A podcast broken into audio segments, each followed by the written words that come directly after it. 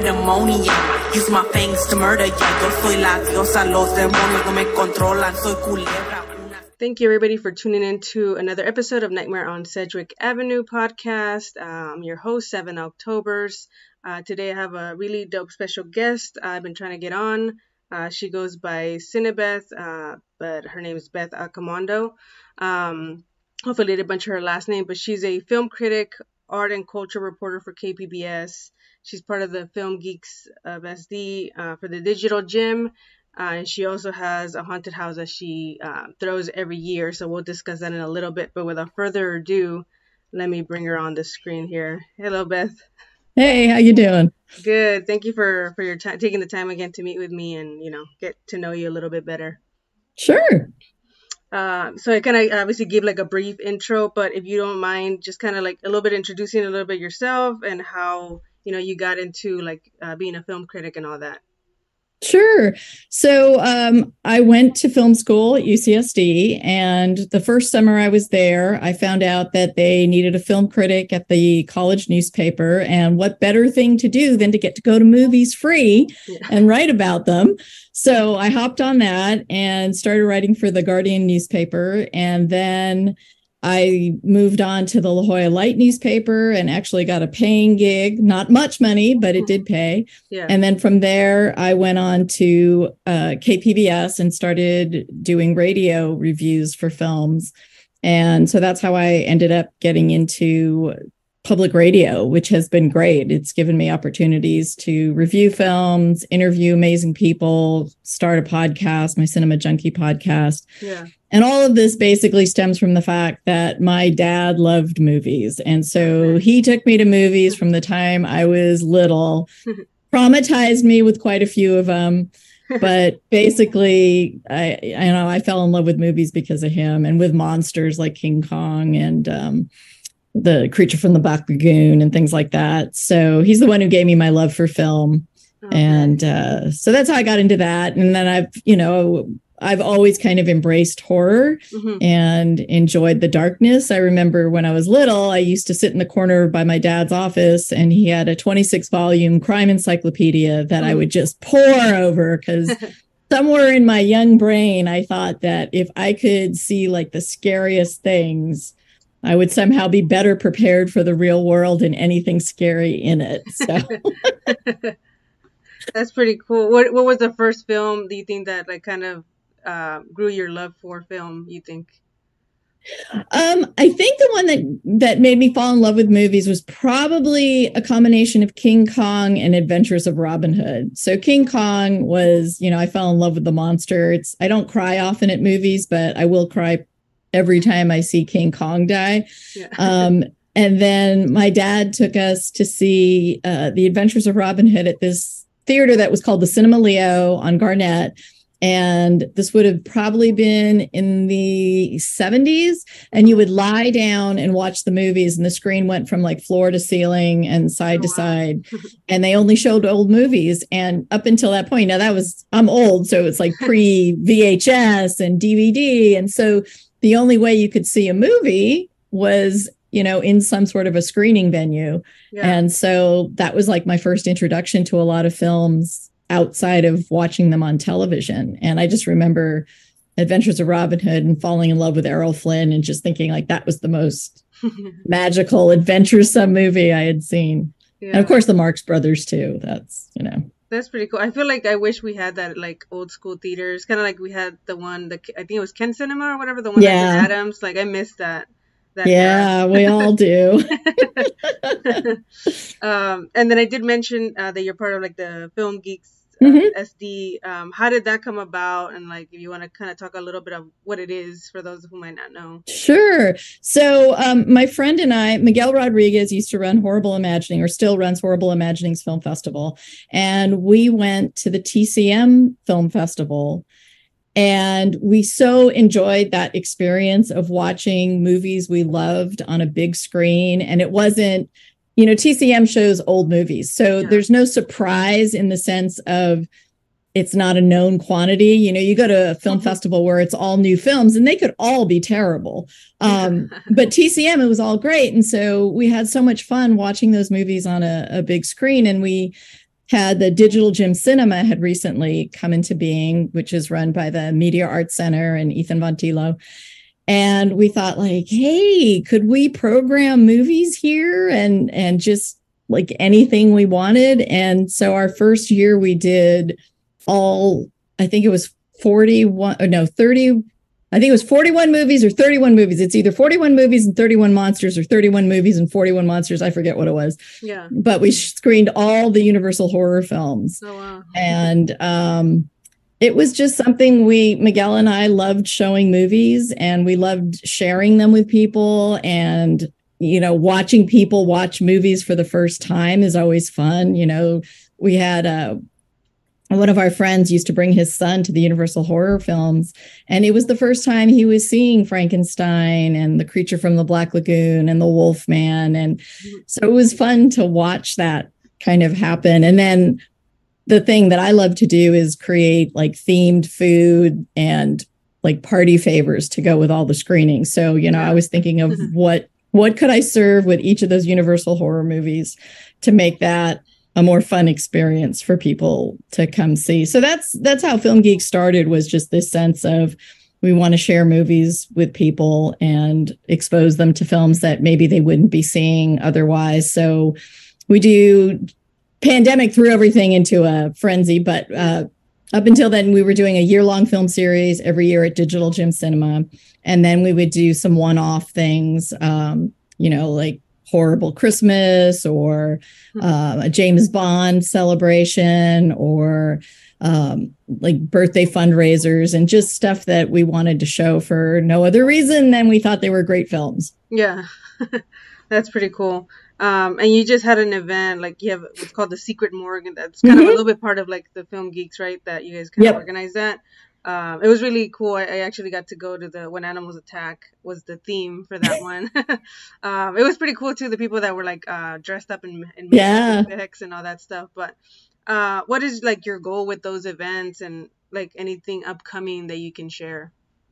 Sure. So a secret morgue came up because we, a group of my friends and I, would go up to the New Bev for their horror marathon, usually in September or October. Yeah. And those tickets sell as fast as Comic Con tickets, where like you have to be on there and you got like 30 seconds to put your tickets in and get them. And we thought, well, maybe we could do something similar down here and not have the stress of having to like buy those tickets. So instead, we have the stress of putting on an event. But basically, we want to put on like a horror marathon of four to six films, and then we theme them around something, and then we decorate the Comic Con museum to match the theme. Like this was Animals Attack, so we had a six foot grizzly cutout you could pose with. We had the little jungle gym from the birds with the birds flocking in. And um, we had Christopher Olsen does these great makeup effects that are themed to whatever the films are. and so our goal with that is just to offer something unique in San Diego. We love horror, so something horror themed like that.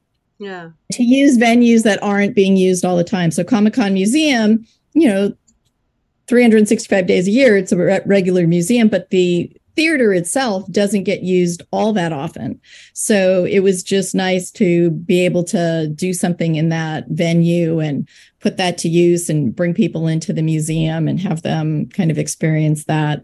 But it's basically just sharing stuff. And so right now, since we're we haven't had a full year out of the pandemic yet. This was kind of our first year of getting back to doing in person events.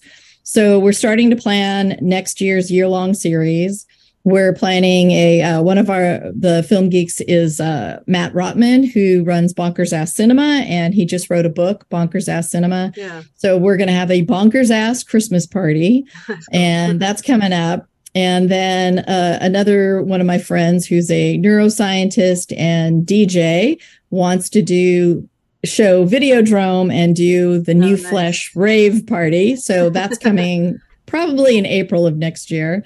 Uh, we'd also like to plan some sort of a James Bond marathon coming up. And what else do we have coming? Um, Yeah, I think the theme for next year, we're going to do like a year of action and we'll break it up into quarters. And it mm-hmm. might be like 80s action and then Hong cool. Kong action and then like old school Hollywood action, things like Crimson Pirate or The Dirty Dozen or something like that. And mm-hmm. then uh, maybe Ozploitation action. So um, that's kind of what we have in the works right now. We also, um, I'm trying to work with, uh, a couple of people who are with the Film Noir Foundation. Uh, Eddie Muller, who uh, runs Noir Alley on TCM, uh, he has a couple of films, um, El Vampiro Negro and The Beast Within, which are these Argentine film noir. And we'd like to try and get him to host them down here. And then Alan Rode wrote this book on director Michael Curtiz, who only did three horror films in his career, but he did mm-hmm. these two strip technicolor and they're just amazing it's like yeah. two strip technicolor gives you kind of like an orange and green hue mm-hmm. And he did i think it was dr x and oh i can't remember the titles right now yeah. but they're just kind of hypnotic and just fun and the set design is amazing and uh, so we're going to have him come down and host that talk about the director talk about the films and so those are just some of the a few of the crazy projects that we have in mind yeah, that's pretty. That's pretty cool. I like seeing that here in San Diego because a lot of it, like you said, some of it is like up north, you know, in LA or mm-hmm. Orange County. So it's it's nice to see that here. Um, and obviously, like you, you consider yourself a cinema uh, geek or junkie. For you, yeah. what does like the term like cinemaphile mean to you? Oh, you know, I think to me it means somebody who just kind of on a certain level needs to live and breathe film and mm-hmm. it's something that you just have to have you know i mean there are people who are voracious readers and yeah. you know people who have to go out on hikes whatever. But you know for me like i love film and i feel like that you can always find an entry point to any topic or any issue. You know i work at kpbs and a lot mm-hmm. of times i know like during the pandemic uh you know issues came up about black lives matter and uh, other things. And i said you know film offers entry points into almost any topic you can find, yeah. whether it's about Black Lives Matter or about, you know, a politician you feel is corrupt or about, you know, contagion and disease or how do we react when social structure falls down? Like all that stuff is in movies. And movies are an easy and accessible thing. You know, people are put off sometimes by reading a book or by, you know, reading a newspaper or things like that. But almost everybody is mm-hmm. willing to like go watch a movie. That's and true. so I feel like it's an easy way to kind of get people to maybe participate in a conversation if you break the ice with a movie and it's something that's entertaining but maybe it'll raise issues if it's a comedy maybe they'll let their guard down and and let some ideas in. If it's horror, you know, maybe you'll just be able to, you know, jolt people or get people out of their comfort zone, and that's fun. So, yeah, it's just for me, a cinephile is somebody who just loves and appreciates movies. I don't feel like it's something that is a snobbish thing, at least yeah. not for me. um, you know, uh, I, I, interviewed my friend Matt for to talk about his book Bonkers Ass Cinema, and one of the mm-hmm. things he brought brought up that's very important to him and his whole kind of ethos is this idea that you don't want to be watching films ironically from some sort of like smug position of I'm better than that film. Mm-hmm. So, you know, to me, it's just like I go into every movie and I just want to be awed in some way. I mean, the worst thing a film can do is be bland. Yeah. Um, you know, if a film is cheaply made or doesn't have a budget, but it's made with passion. I love those films. Like, yeah. and I don't love them as guilty pleasures and I don't love them as something I look down on. I mean, I look at them and just really feel like, wow, I just appreciate the fact that these people have to go out and make a movie no matter what. Exactly. I mean, we just watched, we just watched, uh, my friends and I, we just watched um, a Fantastic Fest at home a Ugandan. It's supposed to be the first action film from Uganda. Uh-huh. And they must have had $10 to make that film. and the CGI is terrible. And the opening scene of the film, they show this horrible CGI, and then they show like a green screen painted on some village hut or something that they were shooting at. And you know, the only thing I can think of is like, geez, man, they wanted to make a film so badly that they figured out how to do this with nothing. Yeah. And they look like they're having fun making it. And like that's that was so much more fun than watching some big budget Hollywood film that was made just to cash in on, you know, a franchise or on something else. And yeah that was made without any like real passion or love or uh you know or even like without a sense of that difficulty of how do you actually make the film when you have yeah. nothing. No i agree like because i was thinking about that the other day too like where it's like it's so harsh nowadays i mean i don't know if it's maybe nowadays because social media and everything but like people are quick to like talk bad about a movie and um and I, I had the same thought. I'm like well at least these people took the time to go and do this movie. Not everybody is able to do that. Uh, what are your thoughts on that? Like on people like you know jumping the gun and like judging a movie like if even if it just literally they just saw it like an hour ago.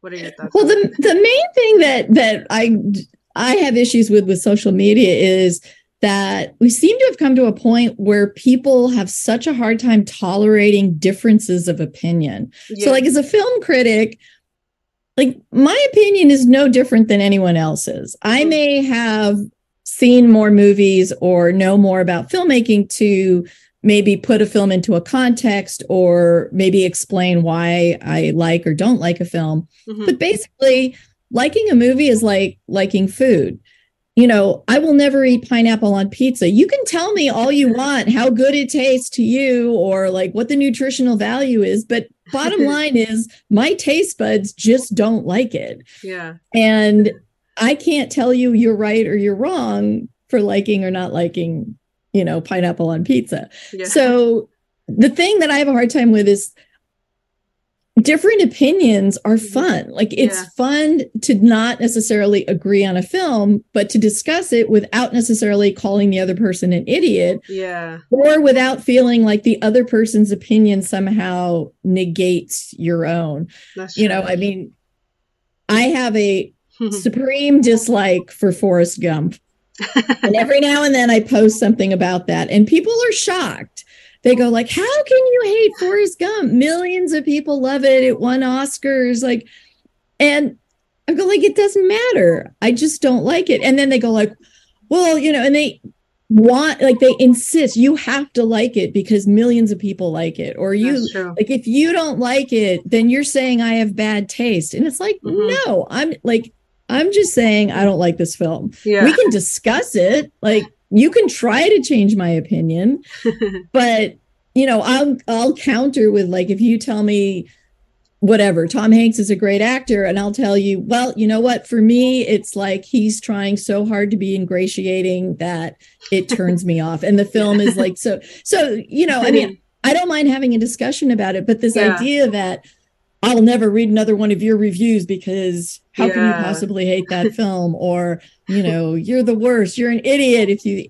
yeah that's not grounds for discussion so that's that's the part of social media that i dislike like if you want to come yeah. out of a movie and bash it right away that's fine but like have a reason for it don't just yeah. say you know oh that's a piece of shit um, say like hey you know this film is loaded with tropes or like there was nothing fresh or original in it or yeah you know this was great or this was you know the script sucked but man that actor nailed it or whatever but talk mm-hmm. about the film like yeah. that's what i want to hear is like talk about the film and not about you know criticizing the people who like it for being stupid or the or you know just like I know that sometimes I'm expected because I'm a female critic. Mm-hmm. You know, I've been I was told I remember when the the female Ghostbusters came out, they go, "You have to like that film," and I said, "Why?" And they go, "Well, women made it, and it's all women characters," and I said.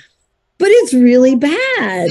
like, I'm sorry. You know, I'm not going to just like it because, yeah. and so I, yeah. I that kind of stuff is annoying too. Like, you know, I don't want to have to be pre-sold a film as like, well, you have to like this because you're Asian and you gotta like crazy rich Asians because it made a lot of money. And yeah, it's like, I was like, no, I mean, as an Asian, I'm embarrassed that we had to make a dumb rom-com. Like, like don't do this to me. So um yeah, I mean, I that's the thing about like social media that bothers me. I mean, everybody's entitled to their opinion, exactly. but we shouldn't be bashing other people or canceling other people or you know saying boycott that film because it's not exactly the kind of film I like or whatever. But yeah, I, I agree. Yeah, and I think somebody said that it's like because I have like this uh, horror like group that I join like on mm-hmm. Facebook, and people talk about movies, and then obviously people agree disagree on the movie. And one of the persons like I think it's so funny how people are pissed or mad that someone doesn't like a movie. Like if they didn't like it, just th- that's not their taste, you know. Um, so yeah, I completely agree with that. Um, and what made you like fall in love with like the horror genre specifically? I know you mentioned King Kong, but what what do you love about that genre?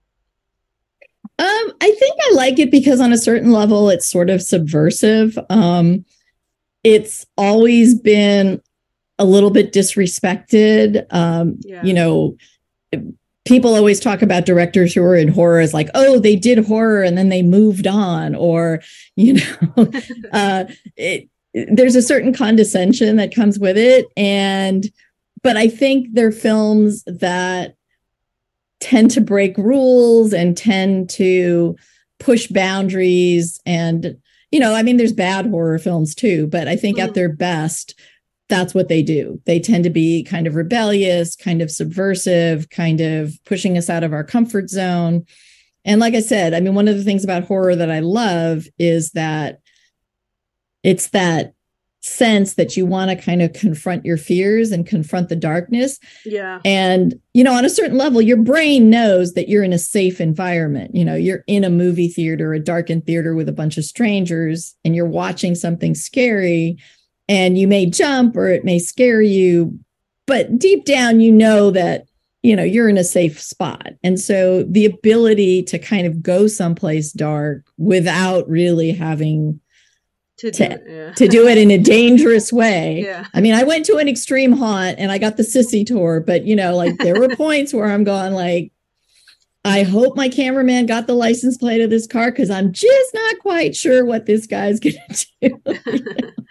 But um, yeah, I think it's it's confronting that darkness and just, you know, as a kid, I got scared at movies when I was little. I mean, my mm-hmm. parents took me to some films that were really inappropriate. I remember seeing um, Terence Stamp in this film called The Collector, where he would kidnap women and lock them up in this room mm-hmm. and frequent and they would die sometimes. And then you just go back out on the street and get another one. And there's no punishment no sense of justice. So for six year old that's a scary world yeah. you know? And so that gave me nightmares. And so i think part of my part of me was like I don't want to be that scared again. So I'm going to try and watch stuff that's scary to get tougher or to figure out like what it is that scares me so that maybe I won't get scared. Yeah. Um so yeah, it's kind of, you know, it's a little bit of a chip on the shoulder kind of like, "Oh, you scared me. Well, I'm going to see if I can toughen up and and watch more of those." And what do you think, like for you, what does like fear mean to you, and why do you think we we enjoy being scared? Like for uh, those that you know love horror films.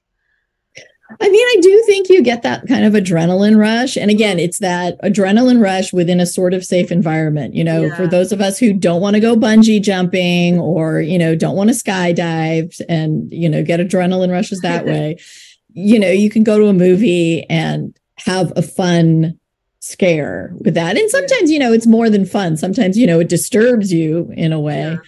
Yeah. um yeah, it's just I, you know, it's hard to explain yeah. what that is yeah. that that like how it functions on your brain to mm-hmm. make you kind of enjoy that. And you know, there are people who can't do it. You know, they really can't go see a horror film. It really disturbs them yeah deeply uh, to a point that you know they don't enjoy it but i enjoy the craft of it too um, and the different ways, you know, the different kind of subgenres you get in horror. I mean, Mhm. we recently just screened this Danish film, Speak No Evil. And. I fell in love with it because it was so well crafted. I mean, there's nothing really horrific until the end, and Uh-huh. yet you are so on edge Yeah. through the whole movie because he's created this world that's just so uncomfortable. And it's about, I mean, it, part of what I tap into in it too is that part of what terrified him is just interaction with people. Mhm. And so I'm sort of an antisocial misanthrope, and like interacting with people on a daily basis is sort of terrifying. yeah. Um, you know, and there's nothing scarier than like your boss saying, like, how was your weekend? And it's like, oh shit, I have to talk to them. And Yeah. they don't actually want to know what my weekend was like. They're just That's doing true. that as chit chat. yeah. Um, so like I tapped into, which was my dog. Um, so I tapped into that. I mean, personally for me, like it's rare for a film to scare me these days because I've Yeah. just seen so many movies. But I will say that the thing I find most terrifying is a, anything that relates to a loss of identity. So one of the reasons why I kind of like zombie films is, you know, zombies kind of to me represent Alzheimer's or dementia, which is the most terrifying thing I can think of Yeah. in the real world. Yeah. And you know, zombies are you, but they're not you. Like it that zombie can look like my dad, but it's no longer him. And he may only see me as food. hmm And like that's really scary. Yeah. Um, and, or it's scary to be stuck inside a zombie body and you know, feel like you want to kill your friend or your relative because the only way your brain functions is, you know, to want to consume something. Yeah. And you know, that extends to like there's films like Polanski's The Tenant, where somebody goes into an apartment and slowly their personality is taken over by the person who died there. Mhm. Um, there's a really good Denzel Washington film, Fallen, Oh, where yeah, there's like a love that film. demon Yeah. that jumps from bodies and makes people do like horrific things and then leaves. So again, it's like you have no control and you've done something horrible. You've killed your family yeah. and you don't remember doing it or why. And so those kind of films um, are the ones that tend to like really unnerve me. Mhm. You know, the gore fests or jump scares and things like that don't tend to, you know, I might jump in the theater or something, but they're Yeah. not films that really, but those kind of movies, like they can have like a lasting kind of creepy imprint. Yeah, no, I agree. I like same here. Like I think for me, I, I never even thought about that of like loss of identity. But for me, lately, it's been like movies that relate to like real life that can happen to you. So like Hereditary. I know some people have like their own opinions on that movie, but for me, the unsettling part was like the fact that you never really finish knowing a person, even someone that's related to you. So that kind of stuck with me. Like I think it was like unsettling. And Mhm. then I don't know if you've seen. It's like a foreign film. I think it's uh, I forgot. I think it's Norwegian. The Innocents. Um, no, I've not seen that yet. Okay, it's really good. It's about these kids that have like kind of like superpowers, but I never thought about it like these kids that have trauma and deal with like all these things as kids and having that power, like what what can happen, you know, it can go wrong and then as a kid you're super emotional. So I thought it was like a really good film too. Like same thing, like something that can happen. Like what if your kid got these superpowers and they got mad at you, you know? So I was like what was gonna happen there, you know? So stuff like that is pretty interesting to me now. Um and for you, what's like your like your greatest fear and do you think you will ever overcome it or have you overcome it? I think my greatest fear is like that I'm going to get Alzheimer's. it's just like, you know, you forget a word or something and you go like, oh shit, I'm on, it's pre Alzheimer's. Um, you know, and I'm, you know, I'm a senior citizen now. So oh my god. real thing, you know, you start thinking about these things. So I- you know, that, that I find genuinely scary. Yeah. Uh, and that's a real world thing yeah. and it's something you really have no control over and so Yeah. i mean you know there's other things that are scary like yeah you know i i don't really like climbing up to heights or you know hanging off of buildings or anything like that but you know Mhm. those are things that you can choose to avoid for the Yeah. most part but health issues you know too like you know things that deal with infection and Mhm. Like the film Contagion and you know stuff like that. Like those are kind of real world fears that uh I'm not sure you ever really get over. You can kind of like yeah. mitigate them, yeah. you know, and try to deal with them, but you know, I think they always kind of lurk. Yeah.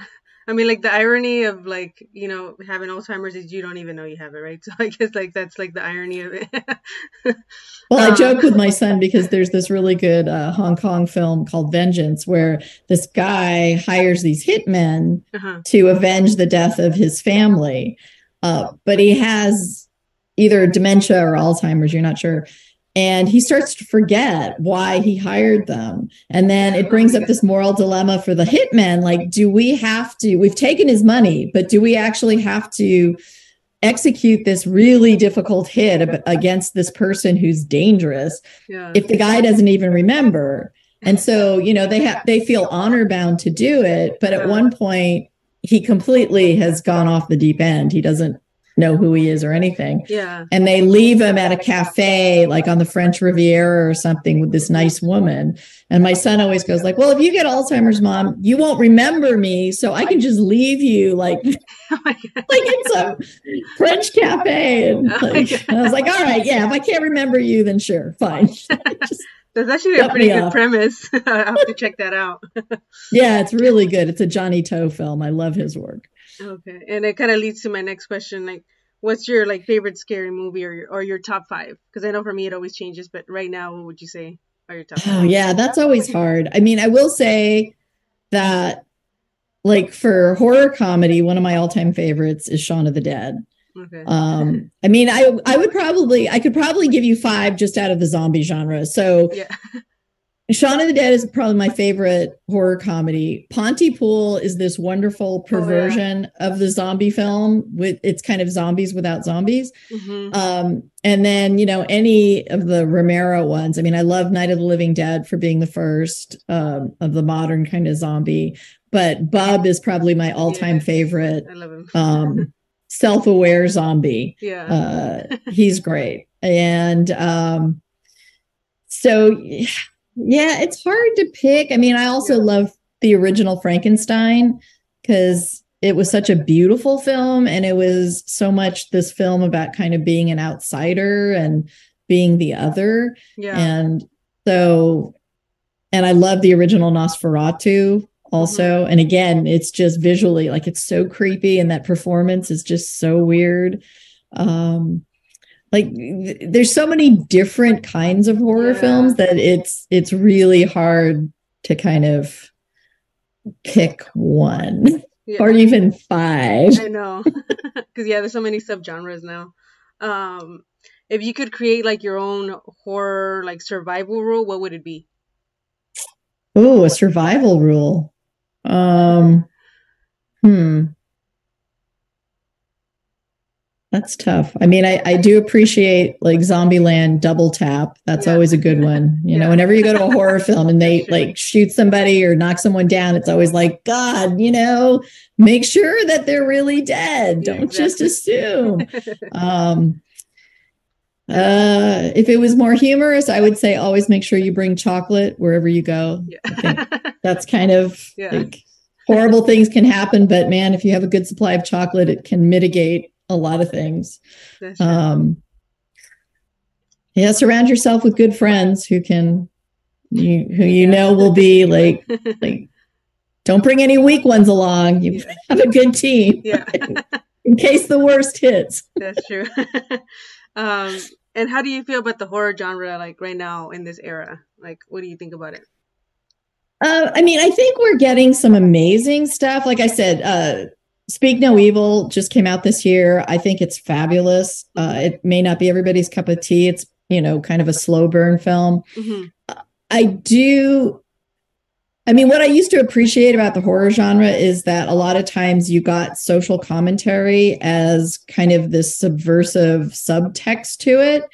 Um, and now it feels like that kind of social awareness has been pushed to the forefront of the film and makes it far less interesting to me. You know, if you put the message out in front, then there's not any artistry to it. It's, mm-hmm. you know, like there was the old joke that Sam Goldwyn used to say, if you want to send a message, use Western Union. And it's like, yeah, you know, if you want to tell people. Um, so I'm a little sad that like they're hitting the nail too much on the head yeah. sometimes in the horror films. Like, don't give me a film about some sort of social message as the foreground. You know, I mean, one of the things that made Night of the Living Dead so great is it was a zombie film. Yeah. We got other messages out of it, but people didn't initially go to see it and go like, "Oh, wow, it's a really interesting statement about racism and class." And yeah. You know, people went and go like, "Oh my god, did you see that horror movie? It was insane." Yeah. Um so I'm I'm kind of sad that it that some of that like they they i feel like they're trying to elevate horror to this level of art mm-hmm. which i think it had already but to make it this kind of overt discussion and i hate like films that are called elevated horror like yeah. I, like what does that mean? I'm sorry. It's like either it's good or it's bad. Yeah. Um i, I don't like buy into that elevated horror kind of idea. Yeah. but um yeah i mean and the other thing is the kind of I'm probably in the minority, but I'm somebody who never really liked Scream. And one of the reasons I never liked Scream is I felt like it was too much of this wink, wink, nudge, nudge. We're so like we're so clever that we can make fun of all these horror tropes and genres. And like I felt it was really mocking the horror genre in a way that kind of ruined it for a while because mm-hmm. there were so many films that were kind of afraid to really scare you. So they would do something kind of scary and then make it like a joke because it's like, oh, well, in case we didn't scare you, we didn't really mean to scare you. We were just playing off of this trope about what happens when, you know, you do this. And so I felt like we had a whole kind of generation of films that were almost afraid to be scary. So they mm-hmm. tried to just laugh it off. And I think we've sort of emerged from that. But um yeah, I would say that those are the two things that I find annoying. I you know, the fact that it's easier to make films means we have a lot more films out there, which means there's the chance for talented people to come from anywhere, which is really exciting. Yeah. But it also means that you have to wade through a lot of crap. Yeah. like there's also a lot of crap out there. And I know horror fans sometimes don't want to admit that because we feel like we have to be, be very protective of our tribe. Yeah. But there's a lot of crap out there too. yeah, that's true. um and do you feel like San Diego has like a thriving horror community? And if so, why or, or why not? I wouldn't say we have like a thriving community in the sense that it's large and easily accessible. Mm-hmm. I think we have a lot of people who are very dedicated to the horror genre yeah. who exist in sort of pockets. Yeah. Um, and and I love that. But you know, when you try like for me, trying to get 75 people into a movie theater so that we can break even yeah. for a horror marathon, I'm going like that's I think Miguel calculated that's like 0.0004% of the population. And I'm going like, we should be able to reach that. Like we should be able to get 75 people who want to come to this. Yeah. So, um, you know, I don't know if I'm just not tapping into the right crowd, but mm-hmm. you know, I know that the people who come love it. And I, I know we have like a really dedicated group of artists who bring art to the event, which is fabulous. Um, I know that Horrorgasm, you know, does art shows. There are other art shows too um, that focus on horror. Yeah. And, you know, we've had screenings like a digital gym that have done really well mm-hmm. that are horror films. So I know those people are out there. I'm just not exactly sure how easily it is to kind of gather them uh, yeah. uh, and and keep them kind of together and informed and stuff like that. You know, I think it's much easier in LA. Uh, there's a lot of stuff that goes on. Yeah. You know, a lot of really fun groups. There's like uh, Urban Death, this Zombie Joe's kind of like underground theater, and there's you know a lot of uh, immersive horror events and yeah. things like Delusion, and you know they're easy to find and mm-hmm. they seem to do well. So I think they, you know, they're getting, you know, the the new Bev horror marathon sells out in five minutes. So there's at oh, least 200 people there that are willing to do it. So I just don't know if it's very well organized down here. But I do think there's definitely, you know, a core group of people who really love and support the genre. Yeah. How do you think we can help in that aspect, like trying to get more people, you know, or like more organized, kind of like LA, like you said, because there's like I think like also like vendors and like like Witches Brew, I think that they have in Orange County and stuff like that. Like, how would you think that would work for us, like here in San Diego? For it to be I don't know. I mean, I have tried different ways. I mean, I'm not a whiz at social media. So, yeah. like, I've tried, you know, forming Facebook groups or, you know, doing TikTok or Instagram videos and seeing like if that can get people. Yeah. Um, and you know, the pandemic kind of threw a monkey wrench into things too. I felt like we were kind of building an audience. Mm-hmm and then that hit and then people kind of scattered and, and, you know a number of people left town because of work and other issues yeah so yeah i'm not exactly sure yeah how to tackle that yeah. um if you have a magic answer yeah. uh let me know and i'm trying to brainstorm here um and you you said you build like a, a haunted house uh, at your house um, every year. How did how did that start? How did that tradition begin? And you know how, um, that started ages ago, like before my son was born. Um, mm-hmm. My ex husband used to like to build like big tunnels into our house at Halloween. So everything was made from basically you needed three elements. You needed duct tape, plastic tarp, and two by fours. And with that, we built like many things. And I mean, I always like the idea of like scaring kids. I thought that was fun because again, it's like really you sort of know it's safe, but you also, you know, it's kind of like Scooby Doo when you're little. It's like you watch yeah. Scooby Doo, you know, the guy's going to be unmasked at the end, you know, that there's going to be a screen, you know, whatever. But you watch it because there's kind of like a familiar routine to it and yeah. yet you get scared a little. So there's nothing more fun than you know hearing a kid run screaming from your house and dropping their candy bag on halloween. So that was kind of the impetus for starting this. And you know it started with fairly simple things and and then it kind of grew and grew and grew.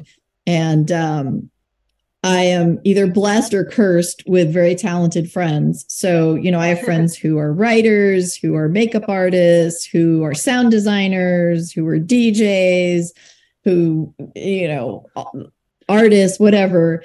And so, you know, each year we'd kind of go like, oh, well, like maybe if we did a Lovecraft haunt with Cthulhu, you know, we could get some tentacles made and then we could like make they buy these costumes and then build this and use the pool and, and you could do the sound design and make the earth crack open and a creature crawl out. Um you know and then it was like oh maybe we'll do this prison haunt where we'll electrocute someone and a demon will jump from its body into the bodies of the guards and we can do that with black light makeup because you can paint veins and stuff and you know we can so it was like and then so every year it's kind of like upped. And uh this year we're gonna try and do a hellraiser haunt. Oh nice. I feel very challenged because it's a combination of we're starting late it's a big deal um but we'll see how it goes. It's gonna it, be fun and is it open to the public or how does that work? Yeah, I mean it's just my home. Uh, uh-huh. Usually we get like a few hundred people who come by uh-huh. um, from the neighborhood. I mean I've been doing it here for like about thirty years, I think. Oh, wow. um, and you know my son for years never realized you go out for Halloween. He thought Halloween was about staying home and scaring people um and my brother and his wife had to like your son's never been out trick-or-treating? Like we're gonna take him and go out. Yeah. and he was like what? I didn't know you did this.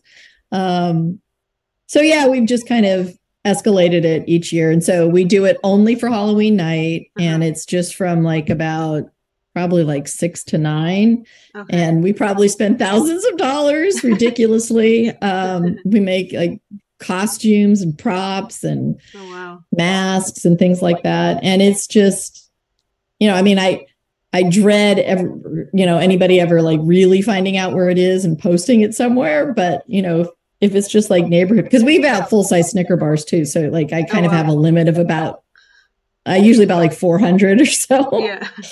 But you know, if we start going beyond that, it's going to start getting a little difficult. Yeah. W- what area is it, if you don't mind sharing? Or Lemon Grove. Okay. you can drive around and look around. for it. um, and what's like, who's what are your favorite like horror directors? I know you said you love all the subgenres and stuff like that, but who would be your like top that you stand out to you? Uh, I would say uh, I love George Romero and I love David Cronenberg. I, I would yes. say those are two of my. I mean, Cronenberg is just like he's so twisted and wonderful. Yeah. I mean, he I love I, I, got to interview him once and he gave me one of my oh, favorite quotes, which is, you know, we were talking about making films in Hollywood, and he said, you know, Hollywood is inter- is interested in comfortable cinema. And he says, I'm not interested in comfortable cinema. And I just appreciate that. Like, yeah.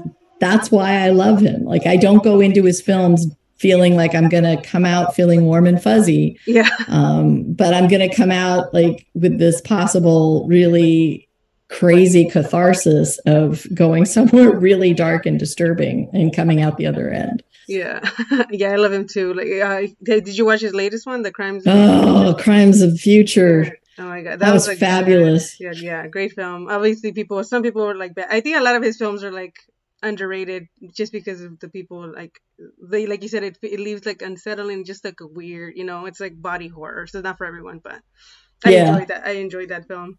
Um and for you what do you prefer? Do you prefer like remakes originals? Like what's your take on that?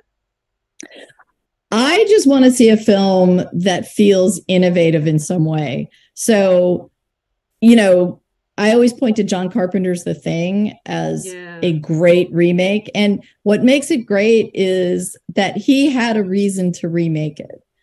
You know, that film was made in the 40s. It was colored by the politics of that particular time. And in the 80s, Carpenter goes like, you know, we have Reagan, we're paranoid, we don't trust anyone that's going to give a different flavor to that particular horror. Yeah. And so I feel like if you're going to remake something, you just better have a good reason for doing it. And yeah. so long as you do, then that'll be fine. And so I just want to go see a film that surprises me in some way. And it can either be it takes the familiar and delivers it with like such style that mm. you're odd, or it takes the familiar and twists it to the point that you can't even recognize it and yeah. you know you're surprised. So i just want to go in and not feel bored. I want to go in and go like oh my god i've never seen that before or i've never seen something that looks like that before or that sounds like that before. Yeah. um yeah i just want i i want to be surprised. Nice um, any horror movie recommendations that you feel like are slept on or like a hidden gem that you want to recommend? Um, well, Speak No Evil is streaming on Shudder right now, so it's an easy one to find and it's amazing. Um, uh, I mentioned Pontypool. I don't know if everybody knows that. It's a Canadian horror sort of zombie film. And like i always try to get people to watch something like that. Uh, crimes of the future which just recently came out is another one that i would say please make sure you see. And another film that we screened at Digital Gym was mad god which is phil tippett's stop motion animation film. That is just spectacular. Like it is crazy good. Um, and you just can't believe that every grain of sand that's in that movie was placed there by a human hand. Like everything was, you know. yeah, and we I I saw it um I think it was through Fantastic Fest online.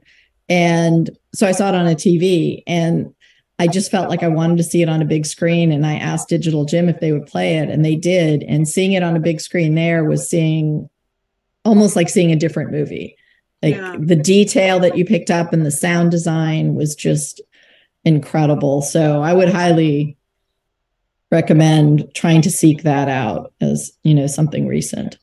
Okay, cool. Um, and then before we get out of here, uh, what advice would you give to someone who's trying to get into like either the entertainment or just like uh, in film in general? What would be like some advice you would give?